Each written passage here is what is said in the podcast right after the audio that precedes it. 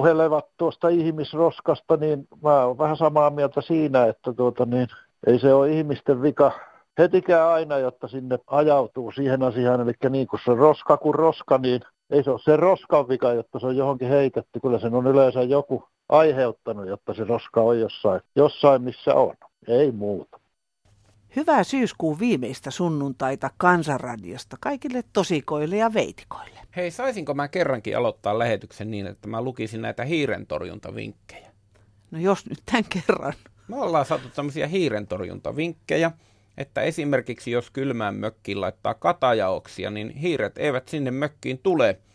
Myöskin hiirien torjuntaa hyvä keino on kaiennepippuri.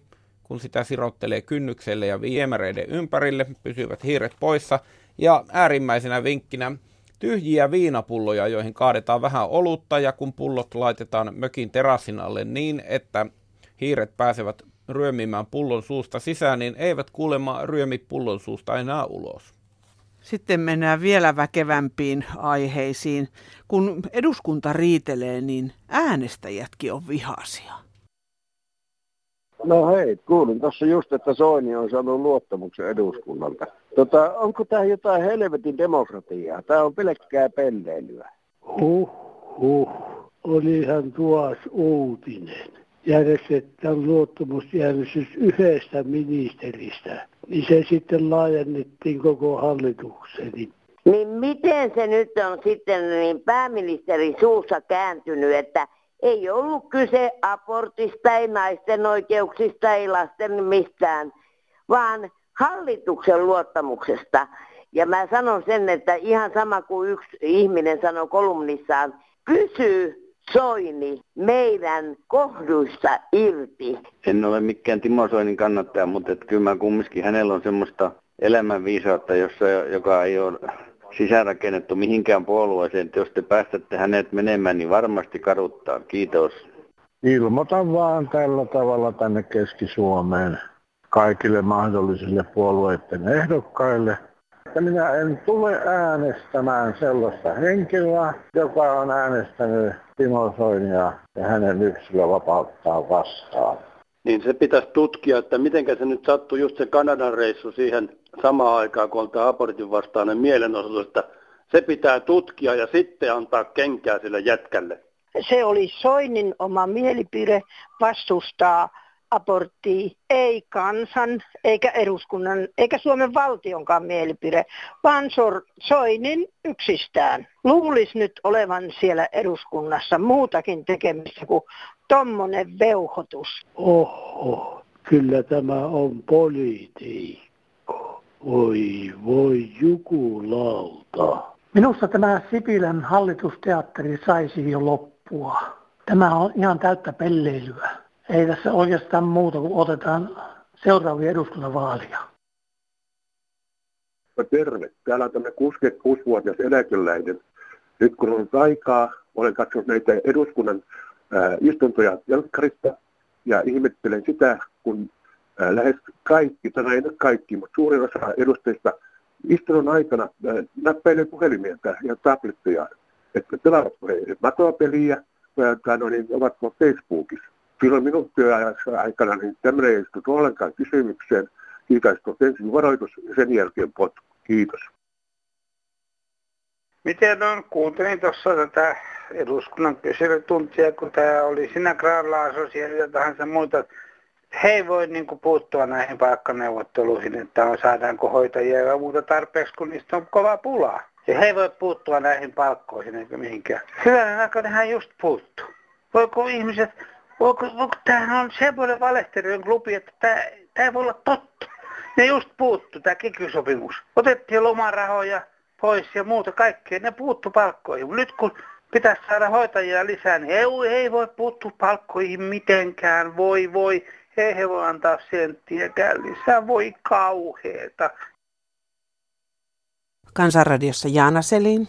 Hei, yksi mikä mulla nyt on tullut tässä mieleen, kun mä nyt jatkuvasti tätä kuuntelen, niin ihan hämmästyttävää, kun kaikki ihmiset puhuu tästä samasta, tästä niin kuin syrjäytymisestä ja tästä tällaista, ja sitten näistä pienistä tuloista. Mutta kukaan ei kyseenalaista sitä, että kun mun mielestä silloin aikaisemmin oli niin, että pienellä palkallakin eli. Mm. Ja minäkin on sitä ikäryhmää, joka ja valtaosa silloin, kun ei edes ollut tämmöistä tukijärjestelmää edes olemassa. Niin. Niin kyllähän me elettiin 50, 60 ja vielä 70-luvullakin niin niillä niin sanotuilla omilla ansioilla. No mikä tämän päivän on tehnyt tämmöiseksi? Kuule, kyllä se on niin kuin tuolta työnantajan puolelta ja näin, että niillä palkoilla ei, siis puhutaan pienistä palkoista, mm-hmm. niin niillä pienillä palkoilla ei makseta tämmöisiä menoja, niin. esimerkiksi vuokria. Niin. Et koska aikaisemmin nämä asunnot ja nämä vuokrat, ne oli jopa ihan siedettäviä. Nyt kun mä katson, kun mä oon tämmöinen 80, niin mä katson nyt tätä jälkipolvea, äh, lapsen lapsia, jotka niin mm. on nyt aloittanut elämänsä. Niin herra jestas, vaikka olet kuinka koulutettuja, kun, kun sä aloitat jo semmoisista niin sanotuista pienistä palkoista, mutta sitten sä joudut tähän näin, että sä maksat tämmöistä pienistä luukuista tuhannen euroa ja mm. kahden ja kolmen kuukauden takuumak- vuokratakuumaksuja. Joo. Ja sitten, ah, ketkäs niitä tukee? Mä tiedän nyt ikäisiäni mummuja ja isoäitejä, jotka sitten näitä takuvuokria makselee, koska eihän niillä nuorilla ole niitä takuvuokria. Mm, niin. Ennen kaikkea tämä mua suututtaa, että kenellekään ei tule mieleen, että se pitäisi olla suhde edes normaali, ettei se ole tämmöistä kitu. Sen takia monet, ei se ole yksin nämä työttömät, jotka sitten eh, valitsee, tai mm. siis nämä pitkäaikaistyötöt, jotka niin laskee sitä, että ei kannata. Mutta onhan se järkeen käypä juttu, että kyllä työllä ja palkalla pitäisi elää se ikä, kun sitä työtä tekee. Ammattiliitot SAK on yllytyksen uhreina. Työn seisauks ja uhkailu lakoilla on pyör, pienyritysten kasvun esteenä.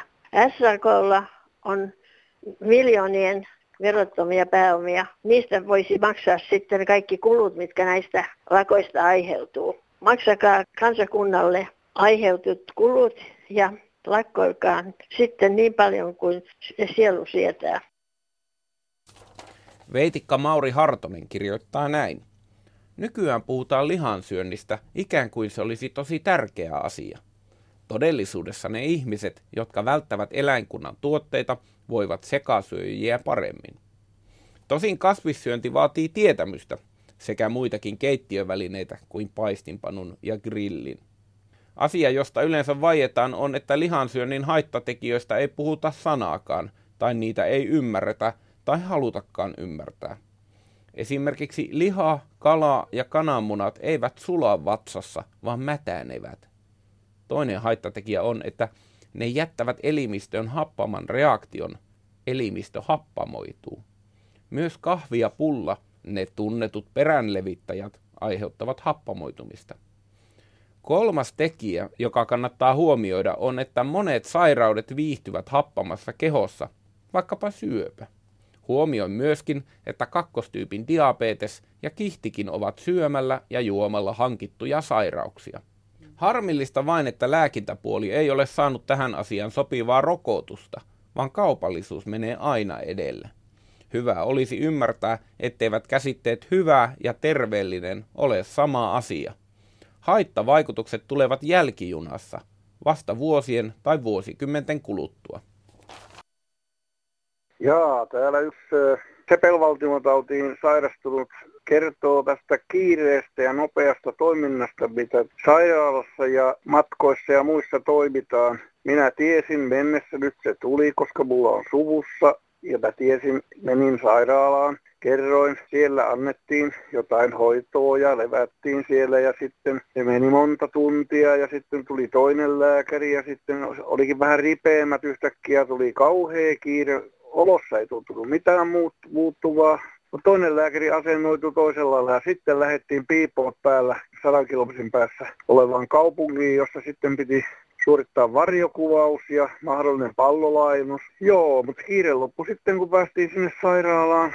Siellä sitten pidettiin ensin vastaanottoa, siinä meni tunti, sitten vietiin osastolle ja sen katsottiin, että onko jollakin aikaa katsoa, mikä siellä puunupussa on. Ja sen jälkeen tuota sitten kuitenkin niin 16 tuntia siitä, kun mä menen rintakipujen kanssa ja tiedän, että mulla on nyt tukos tukos, joka on kiireellisen toiminnan edellytys, että siihen sitten ruvettaisiin toimimaan heti. No oli sitten tuota, siinä oli sitten se, muuten hirveän mukavia ihmisiä, ne jutteli keskenään paljon ja toimenpiteen aikanakin kävi muuten sillä lailla, että meni monitori rikki ja nämä pallolainusvehkeet vedettiin suonesta sieltä sydämestä pois ja sitten, sitten odoteltiin, odoteltiin, että saadaan kuntoon, jatkettiin uudestaan. Ja sitten se kahden työntekijän keskenään keskustelu ihan niin kuin noissa tuota leikellyt sinne ruokaa varten sipuleita ja muita, että se tuntui siltä, että on se helppoa, eikä se ole niin tärkeää, että tuleeko se kuntoon ja, ja kaikki tulee, vaan se oli tärkeää, että hommat tehdään se mua niin kuin ihmetytti siitä, että kun televisiossa tulee lääkärisarja ja siellä niin kuin näkyy, kuinka kaikki tehdään salaman nopeasti ja te mennään ja tehdään ja, ja tää, tää, niin Suomessa se on, kiire tulee aina syöksyen. Pätkä tulee kiirettä ja sitten tulee suvanto, sitten katsotaan kerkiääkö joku ja sitten kun keritään, sitten tehdään ja sitten sanotaan, että ei ihan voinut tehdä kunnolla, sinne jäi vielä paljon vähän niin kuin tukosta ja muuta, mutta koitetaan sitten koitetaan sitten myöhemmin vähän niin kuin korjata sitä. Mutta terveydenhuolto on hirveän hyvä, ihmiset on mukavia, mutta jotenkin se tuntuu, että siinä matkalla niin ihmisiä kuolee, kun ei tehdä tarpeeksi nopeasti. Tämä oli minun kokemus juuri viikon sisällä tapahtumista asioista. Ja minä tein havaintoja ja tuumasin, jotain siinäkin on korjattavaa. Kiitoksia vaan ja hyvää jatkoa. Airo täältä Helsingistä, hei hei. No hei. Mä olen 87-vuotias rouva ja puutun tuommoiseen asiaan, kun kuuntelin kansanradiota, niin siellä oli tuota, yksi henkilö, joka valitti, kun ihmiset kuorsaa. Joo, sairaalassa no se, oli. Niin, niin. joo, mm. niin, ja minä olin sairaalassa, kun kaaduin tuolla kadulla ja sain vammoja sieltä ja, ja tuota, minä olin puolta jutoja välillä tajussa, ja kun joudun sinne Hartmanin poliklinikalle, niin sitten kun mä heräsin sieltä, niin mä luulin, että mä olen tullut hullujen huoneeseen. Oho. Se, siellä oli niin hirveä meteli juopot huusia, muut huusia ja yksi hakkas tota kaidetta ja hoitajaparat. Mä ajattelin, että miten ne kestää tämmöistä. Minua tuli hoitaja hoitamaan niitä. Minun viereinen ihminen sanoi, että häntä pitää hoitaa tämän rouvan vuoroon nyt. Ja se rupesi hakkaa sitä kaidetta alas siitä sängystä ja hoitaja sanoi, että jos ette nyt lopeta, niin se täytyy sitoa se kaide kiinni, että mm. te pääse tuommoista tekemään. No, seuraavana päivänä pääsin osastolle ja ajattelin, että no nyt onkin hiljasta, että oli kahden hengen huone eikä siellä ollut ketään. Ja niin. Anna olla, kun tuotiin semmoinen ihminen sinne, joka koko yön söi karamellia ja heitteli niitä papereita pitkin lattioita. Koko yö oli sitä rapinaa. No, minä olin vaan hiljaa ja tyytyväinen ja sitten hänet lähetettiin seuraavana päivänä Raakson sairaalaan. No se sitten tuli semmoinen oikein mukavan tuntunen rouva. Mä että no nyt on ihan mukava ihminen, että jos nyt kolmantena yönä yönä saisi nukuttua. niin. Ja se ihminen niin kun tulikin yö, niin hän rupesi huutaa hirveästi. Oli yökät jo. Ja, ja sitten hän sanoi, että soita kelloa, soita kelloa. Minä soitin kelloa, että mitä hän silloin nyt asia. Niin hän sanoi, että hänellä on tämä television kappula niin pudonnut pimppiin. Mä ajattelin, että herra Jumala, mikä hullu täällä nyt on sitten. Ja hoitaja sanoi, että ei mitään semmoista, että teillähän on kadetteri, että siellä ei tule virtsa muuten ulos. No kuka sen on määrännyt? Hän sitten sanoi, että lääkäri, no hullu mm. lääkärihän se on. Ja poliisit tänne ja kaikki tänne. Ja eh, hänet vietiin pois sitten lopulta siitä huoneesta, kun hän ei rauhoittunut. Se oli kolmas yö, kun minä valvoin. Ja oli vaan minusta hirveän huumorin juttu kaikki nämä. Et minä ihmettelen, että kuinka ne hoitajat pienellä mm. palkalla jaksaavat kuunnella näitä ihmisiä. Joo, ja siis onhan se jopa vaarallista, kun aika, aika monenlaisia tapauksia sinne päivystyksiin sattuu. Niin, niin. Tota... Siellä oli humalassa olevia miehiä, jotka huusivat ja kirovat ja haukkuvat mm. nämä hoitajat ja voi kauheeta. Se oli siis jotain niin kauheeta, ettei voisi kuvitella ja päivystyksessä oli, että Joo. siellä jos missä, niin voisi juopot pistää edes erikseen. Kiitos Kansanradion ja tässä tulee tarina. Olen 57-vuotias ja vakituisessa työssä oleva erikoissairaanhoitaja ja olen ollut nyt sairaslomalla vuoden verran ja sitä ennen 50 prosenttisella sairaseläkkeellä. Nyt haen Kevan sairaseläkettä ja ö, olen nyt tähän joutunut tähän pyörteeseen, paperipyörteeseen. Nytten Kelan ihminen soitti minulle torstaina ja pyysi minua menee työvoimatoimistoon, koska ei enää anneta minulle sairaseläkerahaa, koska sairaspäivärahat on nyt niin kuin mennyt umpeen, jonka jälkeen hän pyysi minua menemään työvoimatoimistoon. No minkä takia minä menen työvoimatoimistoon, kun mulla on vakityö ja mä oon siitä työstä sairaslomalla. Työvoimatoimistossa eivät tienneet yhtään mitään ja piti olla pankkitunnukset ja koneelle. No ei ole niitä, koska ne on mun pojalla, kun mun poika hoitaa mun laskut. No niin. Ja sitten mä täytin paperit ja nyt ihmettelen, että miksi me, jotka pudotaan tähän rattaisiin, niin miksi me emme saa esimerkiksi sitä sairaspäivärahaa niin kauan, kun saadaan joku muu tuki, sairaseläke tai eläke tai whatever. Ja minkä takia me mennään työvoimatoimistoon? Eihän me olla työn, minäkään en ole työnhakija, kun mä oon ollut omasta työstäni sairaslomalla. Hyvänen aika. Nyt harmittaa. Äh, no niin, tässä on Mauno Vautilainen liikunta-asiaa. Oulussa aivan oikein myönnetään paikallisille työttömille työnhakijoille paikallisesta työ- ja elinkeinotoimistosta liikuntapassi, jolla pääsee nyt alkavan lokakuun ja marraskuun ja joulukuun aikana työtön työnhakija kolme kertaa viikossa käymään kaupungin liikuntapaikoissa, uimahalleissa ja kultosaleilla. Ja samaa asiaa on mietitty myös meillä Jyväskylässä. Itsekin olen aikoinaan tehnyt tästä kultalaisaloitteen, joka ei saanut myönteistä päätöstä lautakunnasta. Tämä olisi kaikille eduksi. Työvoimareservin varastoarvo säilyisi paremmin ja, ja parempana, niin että työttömille olisi tätä liikuntamahdollisuutta ja vielä ilmaiset bussikyydit, niin voisi katsella ja kuulostella uusia duuneja paremmin ja paremmassa kunnossa. Nimimerkki huonoon palveluun kyllästynyt on kyllästynyt pankkien nykyiseen asiakaspalveluun. Minulla on henkilökohtainen pankkineuvoja, mutta aika hänelle on kiveen takana. Koska minulla on tietokone ja maksan laskuni koneella, pankki nykyisin olettaa, että osaan kaikki mahdolliset temput sillä. Varasin henkilökohtaisen ajan pankkineuvojaltani tietokoneella, mutta sieltä ilmoitettiin ajan olevan puhelinneuvontaa. Peruutin ajan, koska tilanne olisi vaatinut henkilökohtaisen kontaktin. Miksi ei haluta enää en palvella oikein edes missään? Kaupoissakin on itsepalvelumaksupäätteet, joita en periaatteessa käytä, koska haluan säilyttää työpaikkoja kaupan alalla. Mun Kaisu soittaa täältä Helsingin liepeiltä. Päivää. Päivää, päivää ja hyvä kansanradion kuuntelijoille kanssa päivä. No niin. No niin, kun minulla on tämmöinen huoli nyt, tai ei se enää ole huoli, kun se meni ohi mutta mä kerron kuitenkin tämmöisen t- tapauksen, kun no. mä oon eläkkeellä ja mä säästin pankkitilille niin 12 vuotta mun eläkkeestä. Vaan sen takia, että mä saisin mun keittiöni remontin. Joo.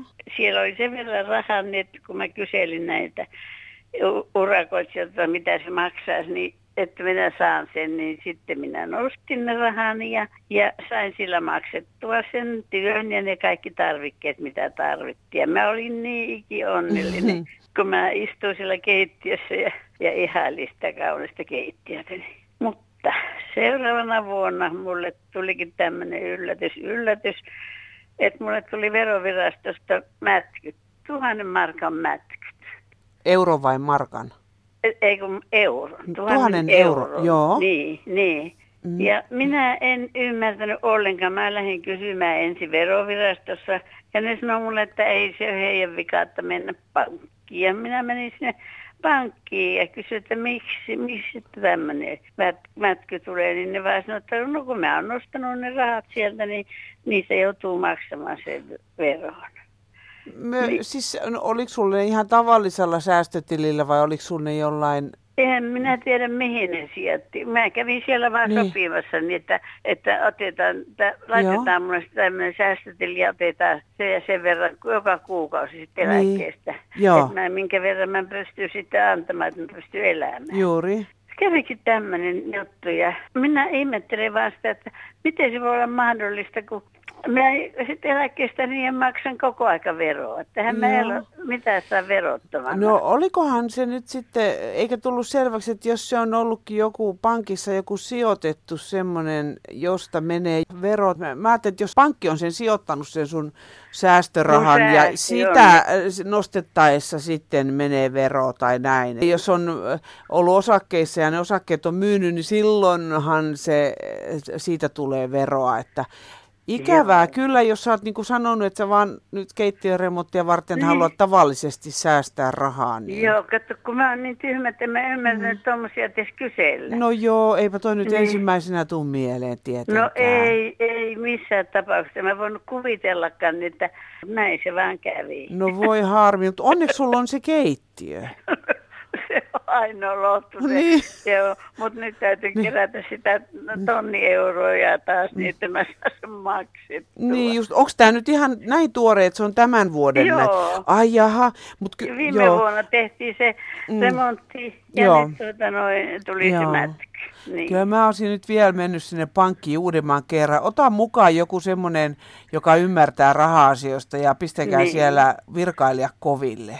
Täytyy ottaa varmaan. Joo. Minä ajattelin, että mä soitan No ja joo. varoitan toisiakin eläkeläisiä, että ne tietää mihin niitä Mitä voi, miten voi käydä, joo. Niin, Mut, ja mi- juu. miten meidän rahoja käytetään.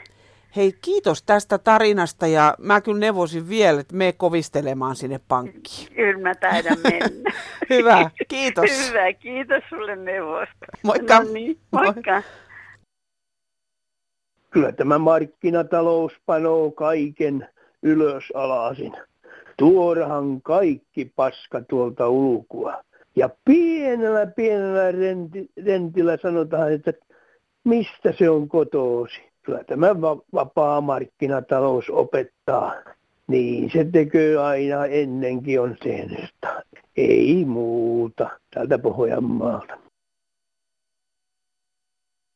Joo, täällä on Ritva taas Ulvilasta. Hyvää päivää. Mä tästä maatilaajien ahringosta ja tästä, että oli televisiossa semmoinen vierailu sikatilalla ja siellä tämä isäntä Porsas Syli sanoi, että jos tuottajahinta saataisiin, oliko se nyt 35 senttiä vai 30 senttiä lisää, niin sitten jotenkin selvittäisi.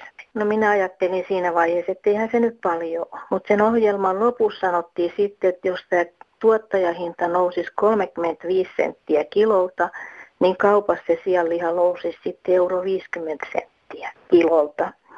Että mä en oikein ymmärrä tätä uutta matematiikkaa, että mitenkä se kaupankin prosentti, että onko se niin prosenttiperusteinen vai mikä se on. Että tuo, jos ne ajattelee, että ostaa talikon, mikä maksaa 60 euroa, niin siitä on se 30 prosenttia ehkä kaupan osuus. Ja jos on halpa tuontitalikko, joka on puolihintainen, puolet siitä 30, niin onko siitäkin se 30 prosenttia se kaupan osuus? Että mitenkä se voi nousta euro 50 senttiä kaupassa, jos tuottajahinta nousee 35 senttiä?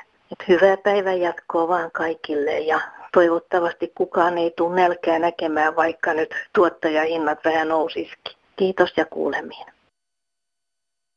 No hei, perunoista on nyt niin paljon puhuttu, että minäkin ajattelin siihen soppaan pistää vielä juttua. Kyllä ihmiset on tietysti ihan oikeassa, että ne on hyvänlaatuisia. Ne irtoperunat on hyvänlaatuisia, puhtaita, kauniita, mutta ne kahden kilon pussit, kyllä siellä ihan jatkuvasti on, niissä on mustia pilkkuja. Sellaista tummaa, en tiedä mistä se johtuu. Minä olen sitä aina pikkusen kaimannut pois ja käyttänyt. Että kyllä kaikki me ollaan oikeassa. Toiset sanoo, on hyvä peruna, on huono peruna. Se riippuu mitä laatua sieltä ostaa. Mutta hei hei. Mikä on muuten siinä, kun Suomi ei saa semmoista lakkia aikaan, jotta ulkomaalaisille ei näitä kiinteistöitä eikä maa-alueita myytäisi, kun eihän tälle ja pakkolunastuksen nämä, mitkä on jo ennestään. Kun suomalaisiin, niin omiin maitakin, niin pakkolunastetaan johonkin tärkeäseen asiaan. Niin eihän siinä ole mitään muuta kuin järjestelykysymys vaan. Vaan määrääväkö tässä venäläinen tässä tätä, mutta vain EU, kun määräävä, että tässä ei Suomi ei saa omista maista eikä om- omistuksistaan päättää. Tämä minun ihmetyttää, kun sanotaan, että sitä ei voi tehdä, niin mikä perusina muuten estää. Vajunen puhuu Espoosta päivää. Päivää. Mielenkiintoinen ohjelma. Jaha. Kaksi asiaa nousi pintaan. Ensin oli nämä, nämä levähdysalueet. Niin, se Lapin roskaaminen. Joo. No sehän, no ei tarvitse mennä, kun tuosta lähdet Helsingistä ajamaan kohti niin. Porvoota Joo. tai Lahtea. Vaan kun näillä tuntuu olevan tänä päivänä ja on jo useamman vuoden ollut kyse siitä, että niihin perustetaan majoituspalveluja ja leirejä pistetään pystyyn. Mm. Sitä mä en niin kuin ymmärrä ollenkaan, koska tota, noin, niin, tässä maassa kai on joku laki ja asetus, joka sanoo jotain leirintäalueen perustamisesta. Joo.